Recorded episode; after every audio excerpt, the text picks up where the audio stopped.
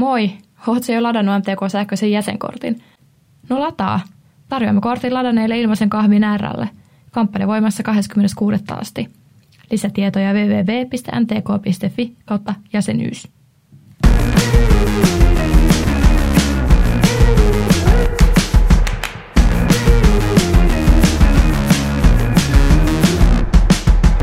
Oikein, oikein, oikein hyvää päivää täältä MTK ryn valtavastaajista. Mun nimeni on Heidi Siivonen ja täällä ties kuinka monetta kertaa tuottajana minulla Henrietta Dalman, tervehdys. Moikka. Ja meidän kanssa täällä metsämiehiä MTKlta, Metsälinjan johtaja Juha Hakkarainen. Hei. Ja tutkimuspäällikkö Erno Järvinen. Morjens. Nonni, mitäs teille miehille kuuluu?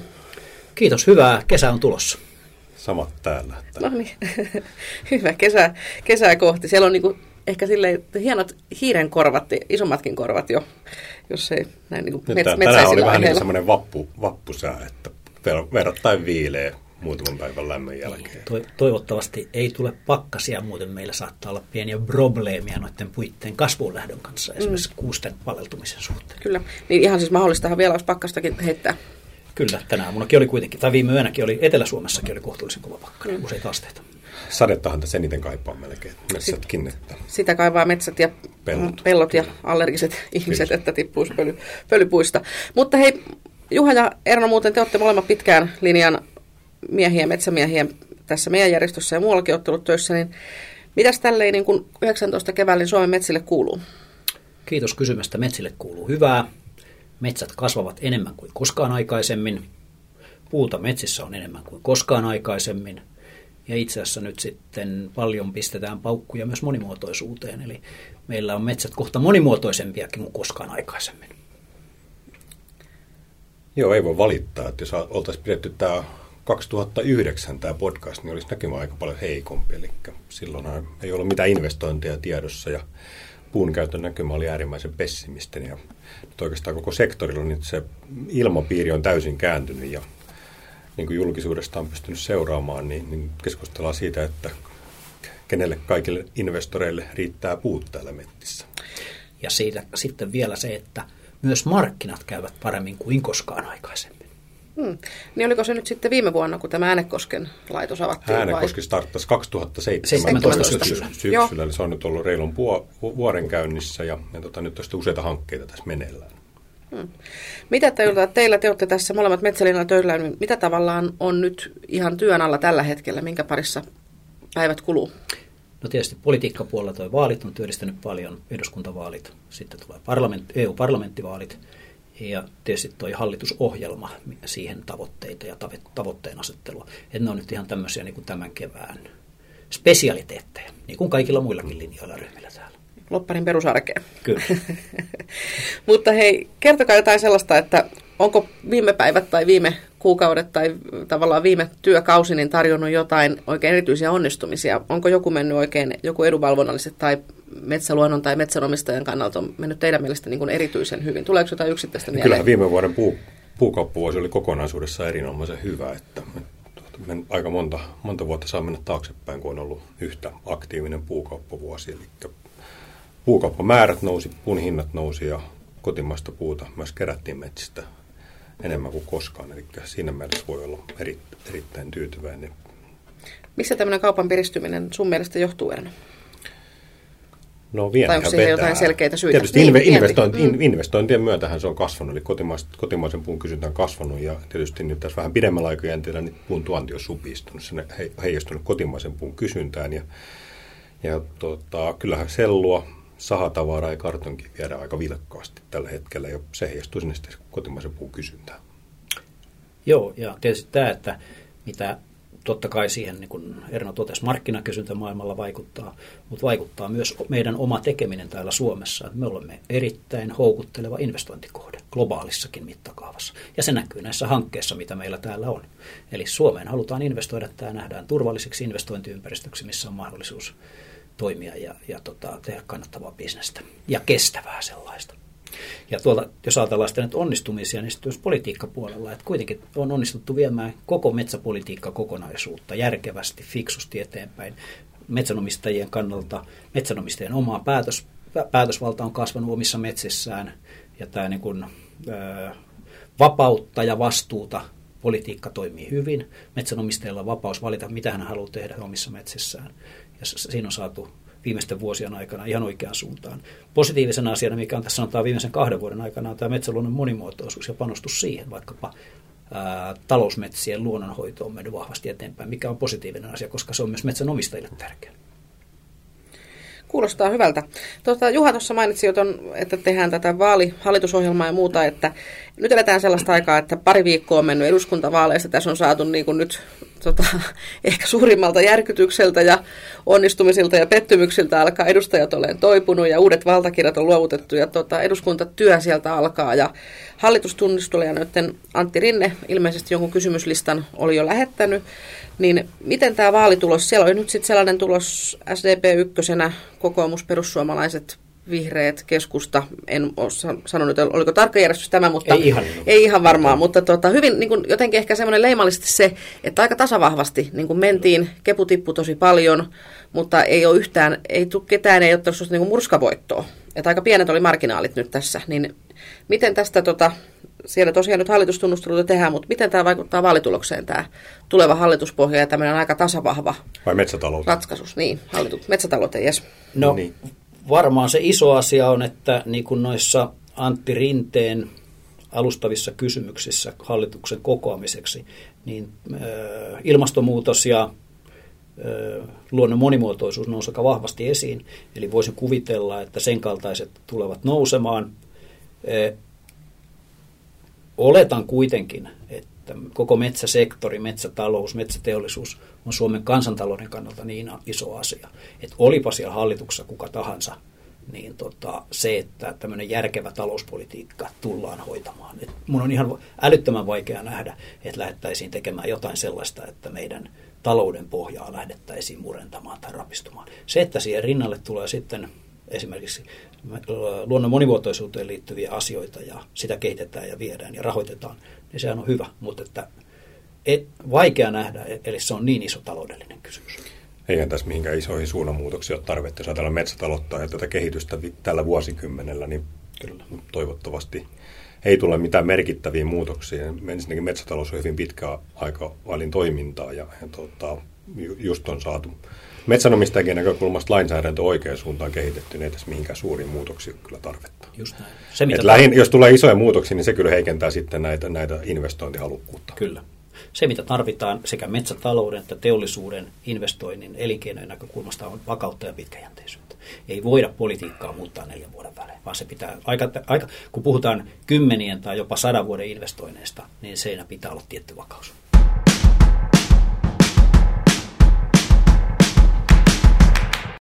Tiedättekö, nyt kun sanoit aikaisemmin, että investointeja harkitaan, niin vaikuttaako nyt tämä Suomen, on, onko siellä joku investointi holdissa sen takia, että otetaan minkälainen hallituspohja tulee tai mitä Suomen poliittisessa kentässä tapahtuu? No, kyllä varmaan Stura Ensohan ilmoitti, aikaisempi ilmoitus Oulun osalta oli merkittävästi isompi, mihin ne nyt sitten lopulta päätyi. Ja, tuota, kyllä varmaan tämä metsiin liittyvä, metsien käyttöön liittyvä keskustelu, niin ihmettelen, ellei se olisi vaikuttanut siihen päätökseen, mikä siellä tehtiin kaikki vaikuttaa kaikkeen. Että jos yhteiskunnassa käydään vahvaa keskustelua siitä, että onko toivottavaa tai sallittua, että täällä puunkäyttö lisääntyy ja tänne tehdään investointeja, niin olisi aika ihmeellistä, jos kansainväliset investorit eivät pistäisi sitä keskustelumerkille. Mitä te toivoisitte metsänomistajan, ehkä metsäteollisuudenkin, metsäalan näkökulmasta, niin mitä te toivoisitte, minkälaisia toiveita tulevalle hallitukselle? No se vakaus ja pitkäjänteisyys. Mm. Se, että parannetaan ja kehitetään sellaisessa kohteessa, kohti, kohtia, missä on parannettavaa ja kehitettävää. Mutta meillä kuitenkin, niin kuin tuossa aikaisemmin jo keskusteltiin, Suom- me ollaan onnistuttu kehittämään Suomeen niin, että kestävän metsätalouden ja koko yhteiskunnan näkökulmasta me ollaan erittäin kiinnostava kohde, investointikohde. Meillä on metsätalous kestävää, että jatketaan sillä tiellä, eikä lähdetä näitä perusteita murentamaan. Siis ihan konkreettisesti valtiovalta voi vaikuttaa koko toimialan edellytyksiin investoimaan infrastruktuuriin. Sitten on tietysti tutkimus ja koulutus. Ja ehkä kolmantena voisi mainita tämmöinen niin kuin ennustettava, ää, ennustettava verotus. Metsätalous on Toiminta, pitkään, poliittinen toimintaympäristö. Poliittinen toimintaympäristö, mutta kaiken kaikkiaan niin infrastruktuuri ja sitten koulutus ihan sieltä, sieltä metsätaloudesta lähtien, että on riittävästi osaavaa työvoimaa plus, plus tota, tämä tutkimus- ja kehityspanokset.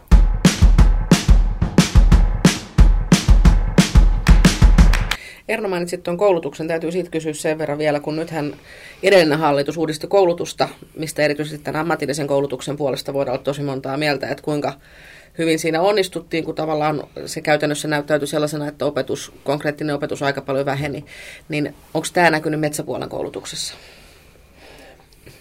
Kyllä se haaste on, on saada niitä, niitä työntekijöitä ihan sinne metsäpäähänkin. Että tietysti se metsätalous tapahtuu aika usein siellä, siellä tota, asutuskeskuksien ulkopuolella ja me tota, pienenevät väki- tai ikäluokat, niin on se haaste. Se ei ole ainoastaan metsätalouden ongelma, vaan kaikkeen voisi sanoa alkutuotannon liittyvä ongelma, että riittää, on, on tekijöitä. Koko yhteiskunnan ongelma kyllä. Ja tietysti tämä, ihan niin kuin koko yhteiskunnassa, niin myös metsäpuolella me ollaan osittain jo tuontityövoiman varassa. Aika moni muukin, ja ihan siis maa- ja metsätalouspuoli ylipäätään, marjan poiminta, karjan, kyllä, eläin, kyllä. eläinten hoitaminen, Metsätaloudessa sama mm. asia. Kyllä, kyllä. Mutta tota, nyt siirrytään tähän hallitusohjelman tavoitteisiin ja vähän tämmöiseen metsäbiotalouden kehittämiseen, edelleen kehittämiseen. Niin meillä on tämmöinen slogan kuin kestävää kasvua metsäbiotaloudesta. Niin minkälaisia hallitusohjelman tavoitteita on? Tässä on tämä vakaus mainittu ja pysyvyys ja tämmöinen pitkäjänteisyys, mutta mitä, mitä muuta? Puurakentamista, omaisuuden suojaa, väyliä, tiestöä. Minkälaisia ajatuksia?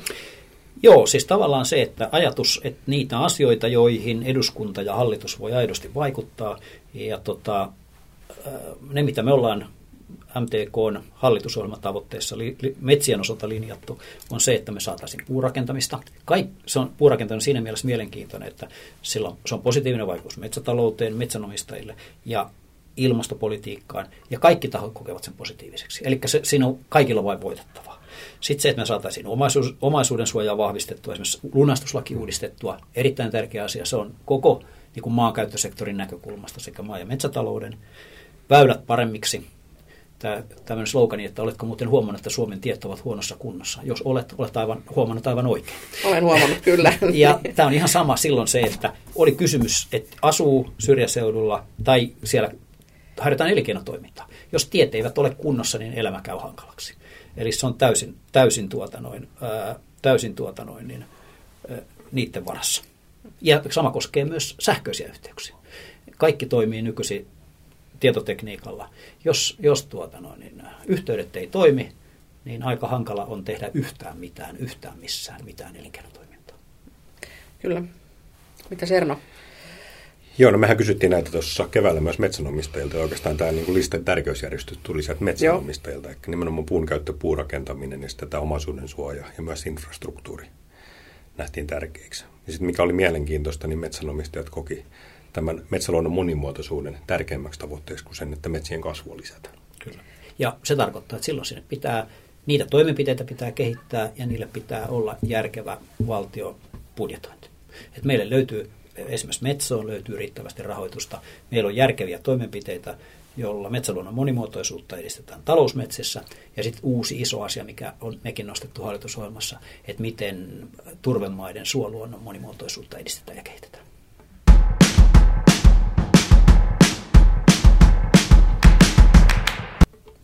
Miten sitten täällä on mainittuna toi riista? Mä en nyt ole niin kuin enemmänkin tuttavapiirissä on peltoviljelyä aktiivista viljelijäporukkaa ja näin semmoisen yhden kuvan, kun peuralauma oli tuhonnut kuminapellon.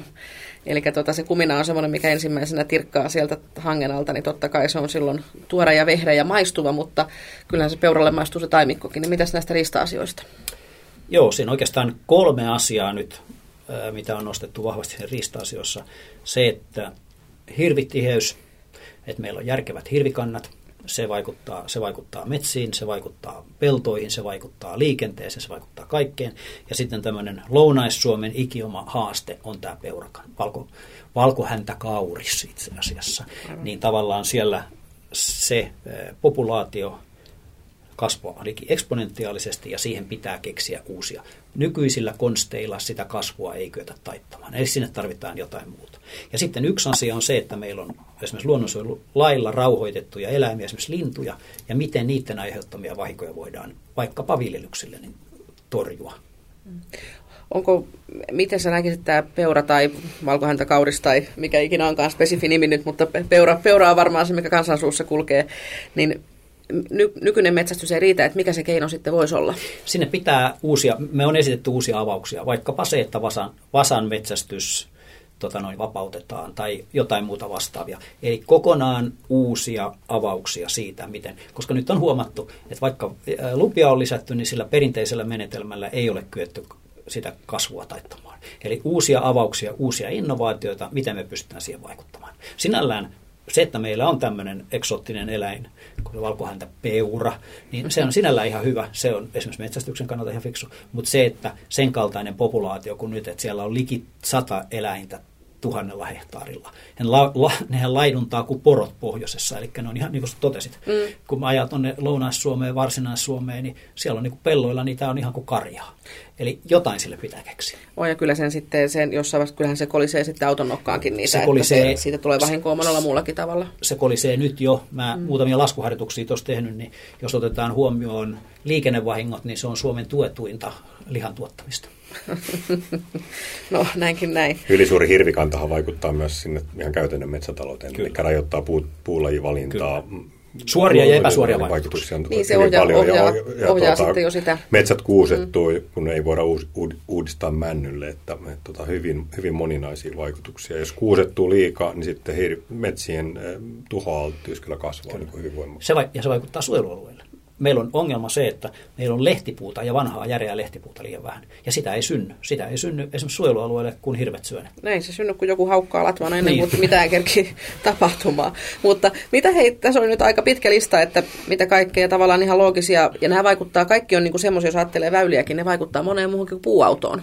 Kyllä, Kyllä ne vaikuttaa ihan, ihan jokaisen kesämökkiläisen ja munkin kulkijan autojen renkaisiin. Maitoautoon ja mm. korkealaitaseen. Kyllä. Koulu, koulutaksiin ja, ja joka näköiseen.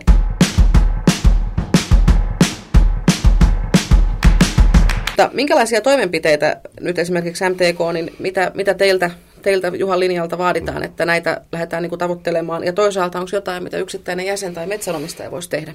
Totta kai aktiivinen vaikuttaminen. Koko organisaatio sekä meiltä, me ollaan niin kuin poliittisiin puolueisiin, poliittisiin toimijoihin yhteydessä, muihin sidosryhmiin, virkamiehiin ja yhteistyössä koko sektorin näkökulmasta, että viedään määrätietoisesti eteenpäin, tehdään yhteistyötä muiden organisaatioiden, tai siinä on, mm. meillähän on selkeät yhteistyökuviot nyt, että millä tavalla asioita viestitään ja tehdään yhdessä muiden kanssa.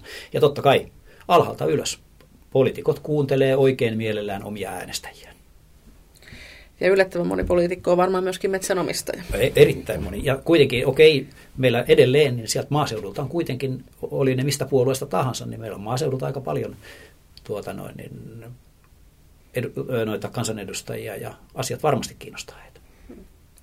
Jos ajatellaan Erno ja Juha nyt sellaista, että nyt ehkä vähän tota sen neljän vuoden päähänkin vielä vähän isommalla pensselillä, niin minkälaiset, miten te näette, että millaiset on Suomen metsätalouden tämmöiset suurimmat mahdollisuudet? Missä meillä on se suurin potentiaali tai missä on mahdollisuuksia? Vielä sellaisia, joita ehkä nyt ei hyödyntä tällä hetkellä. Kyllä siellä tuotepuolellahan on tosi mielenkiintoisia innovaatioita tuloillaan. On jo erilaisia koelaitoksia käynnissä, esimerkiksi puupoiset tekstiilit ja näin poispäin. Ne tulee varmaan yleistyyn tässä lähitulevaisuudessa. Mitäs Juha? Juuri näin. Eli se, että jos me olemme kestävästä kehityksestä ja tulevaisuudesta aidosti huolissamme, niin metsät, metsien käyttö, puupohjaiset tuotteet on siihen ratkaisu, eikä ole. Se puu, puu ja metsät eivät ole ongelma, ne on ratkaisu. Mm.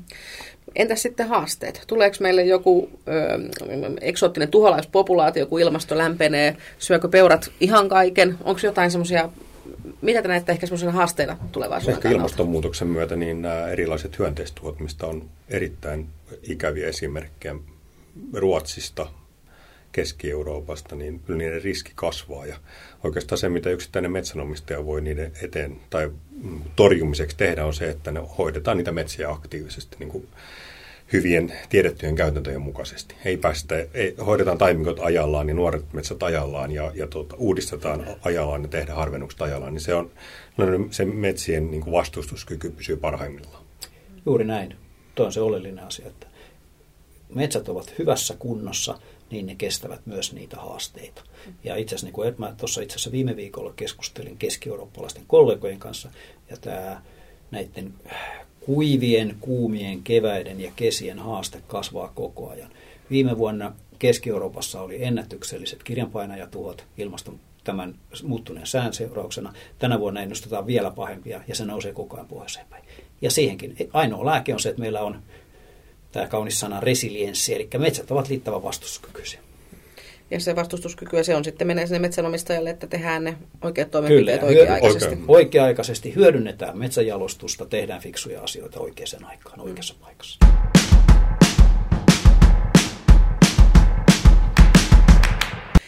Sen verran palataan vielä tähän poliittiseen agendaan, että pari viikkoa tässä nyt kun päästään tästä eduskuntavaalikohinaa laantunut, niin tota, alkaa on EU-vaalit tuossa toukokuun lopulla. Niin kannattaako metsänomistaja äänestää EU-vaaleissa? Ei kannata vaan pitää.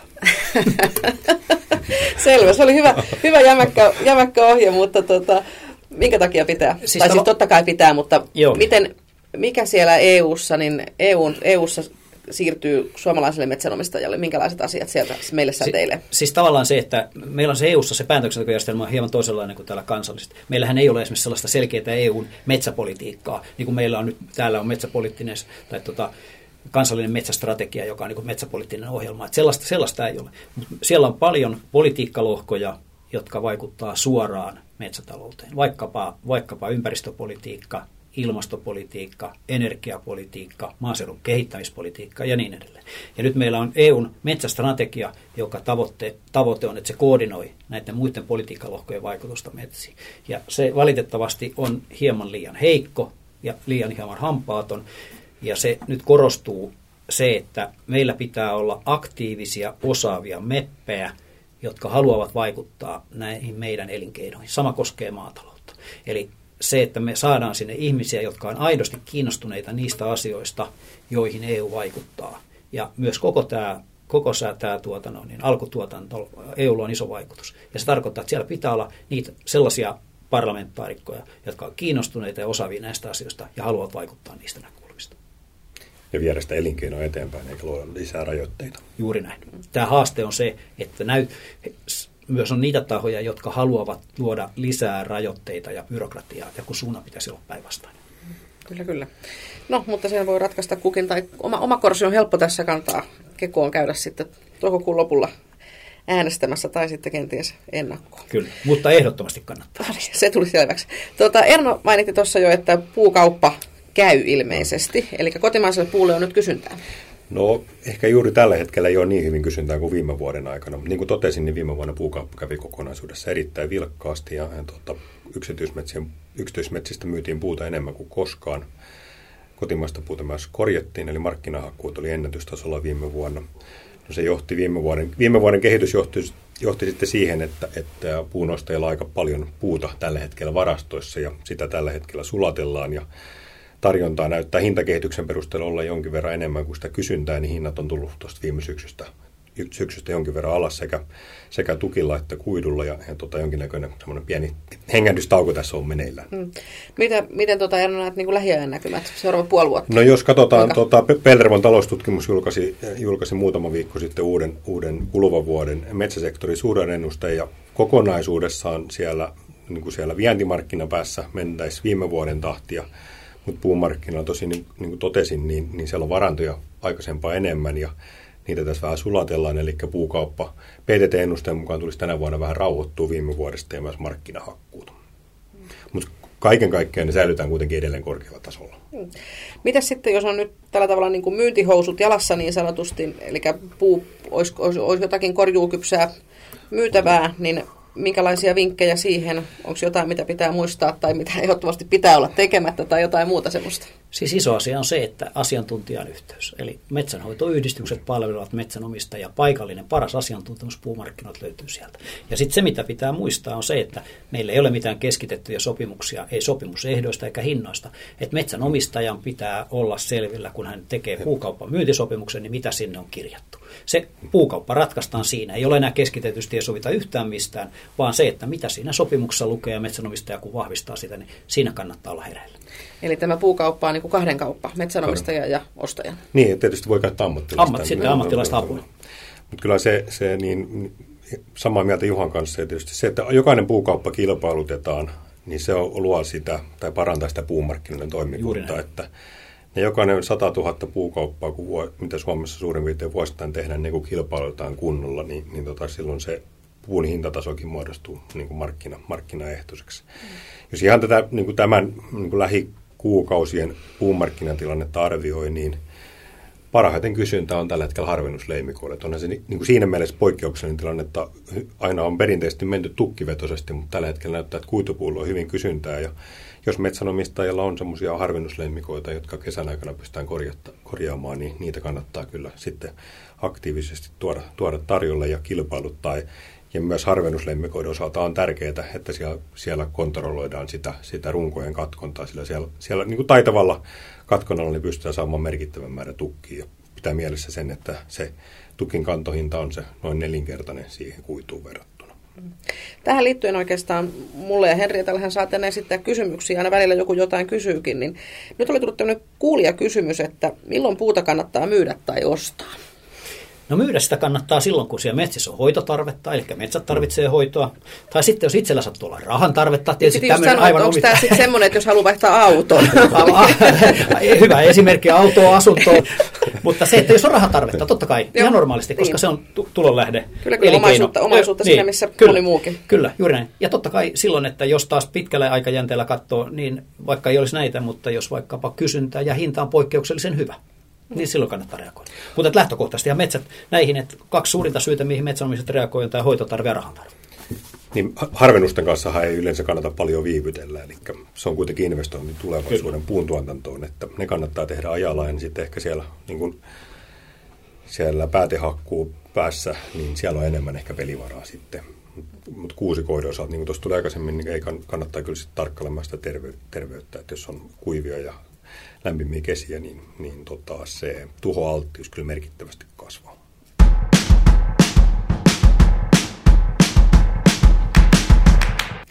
Miten sitten, tässä nyt pikkusen vilahti toi, että ammattilaiskin apu voi turvautua, koska se metsäomaisuus on meille monelle sellaista, johon kanssa aktiivisesti ei ole tekemisissä tai ollaan jossakin ihan muualla töissä, siihen ehkä ei ole sitä omaa osaamista, vaikka kiinnostusta olisikin, niin minkälaisia palveluita MTK ja metsähoitoyhdistykset tarjoaa puunomistajille, metsänomistajalle, puun myyjälle? No MTKssa mehän tavallaan me tämmöistä niin kuin markkinainformaatiota, näkemystä siihen, missä mennään tuotemarkkinoilla, mihin talous kehittyy, miten puut markkinat kehittyvät, mikä on hintataso. Eli me tuotamme niin kuin tämmöistä markkinainformaatiota. Niin kuin, ja sitten se siellä paikallisella tasolla metsänhoitoyhdistyksestä tulee kaikki ne käytännön palvelut siihen puukauppaan. Puumyyntisuunnitelman teosta, valtakirjakauppaan, korjuupalveluun. Eli siellä on sitten metsänomistajan valinnan mukaan koko repertuaari, mitä metsänomistaja tarvii niistä, niitä käytännön toimenpiteitä siinä puukauppaa tehdessä. Ja keskeinen palikka myös, mihin MTK vaikuttaa, on tietysti tämä niin putavaran mittaukseen liittyvä lainsäädäntö. lainsäädäntö. Se, kyllä, sehän niin kuin raamit, että missä tehdään niin, tätä Se on kuitenkin tosi, tosi tärkeä. Kyllä. Että meillä on sellainen lainsäädännöllinen kehys, että se antaa varmuutta sille tekemiselle. Mistäpä löytyy sitten tämmöisen ammattitaitoisen avun ja yhteyshenkilön yhteystiedot? Netistä. Jos, jos tietää, ei tarvitse tietää kuin tuota, missä kunnassa on omat metsät, niin löytyy henkilön nimi sillä, jo sillä haulla löytyy mhy.fi, kuntahaula. MHY palvelee tosiaan niin valtakunnallisesti ihan, ei joka kunnassa ehkä omaa, mutta kun joka, joka, joka, kunnasta, joka kunnasta löytyy kunnasta. vastuuhenkilö. No niin. Mainiota koko Suomen kattavaa palvelua siis saatavilla. Siellä on, siellä on, tuhat, ammat, siellä on tuhat ammattilaista palvelussa metsäamista. Selvä. MTK Metsälinnan johtaja Juha Hakkarainen, milloin suomalainen metsä on kauneimmillaan? Suomalainen metsä on kauneimmillaan keväällä. Semmoinen vieno viherrys, kun tulee hiiren korvalle koivu, niin silloin se on kauneimmillaan. Entäs tutkimuspäällikkö Erno, milloin sun mielestä? Kyllä syksykin kaunis on, kun on värit lisääntyy metsissä. Jokuhan on sanonut, että metsä on kauneimmilla silloin, kun se on pinossa tienvarressa. Mutta kyllä mun mielestä niin syksyn värit on parhaimmillaan. Syksyllä se ristikko tähtäimellä pitää kaunilla. Selvä. MTK Metsälinen johtaja Juha Hakkarainen ja tutkimuspäällikkö Erno Järvinen näihin kuviin ja näihin tunnelmiin. Kiitoksia teille molemmille tosi paljon. Olkaa hyvä. Kiitoksia. Thank you.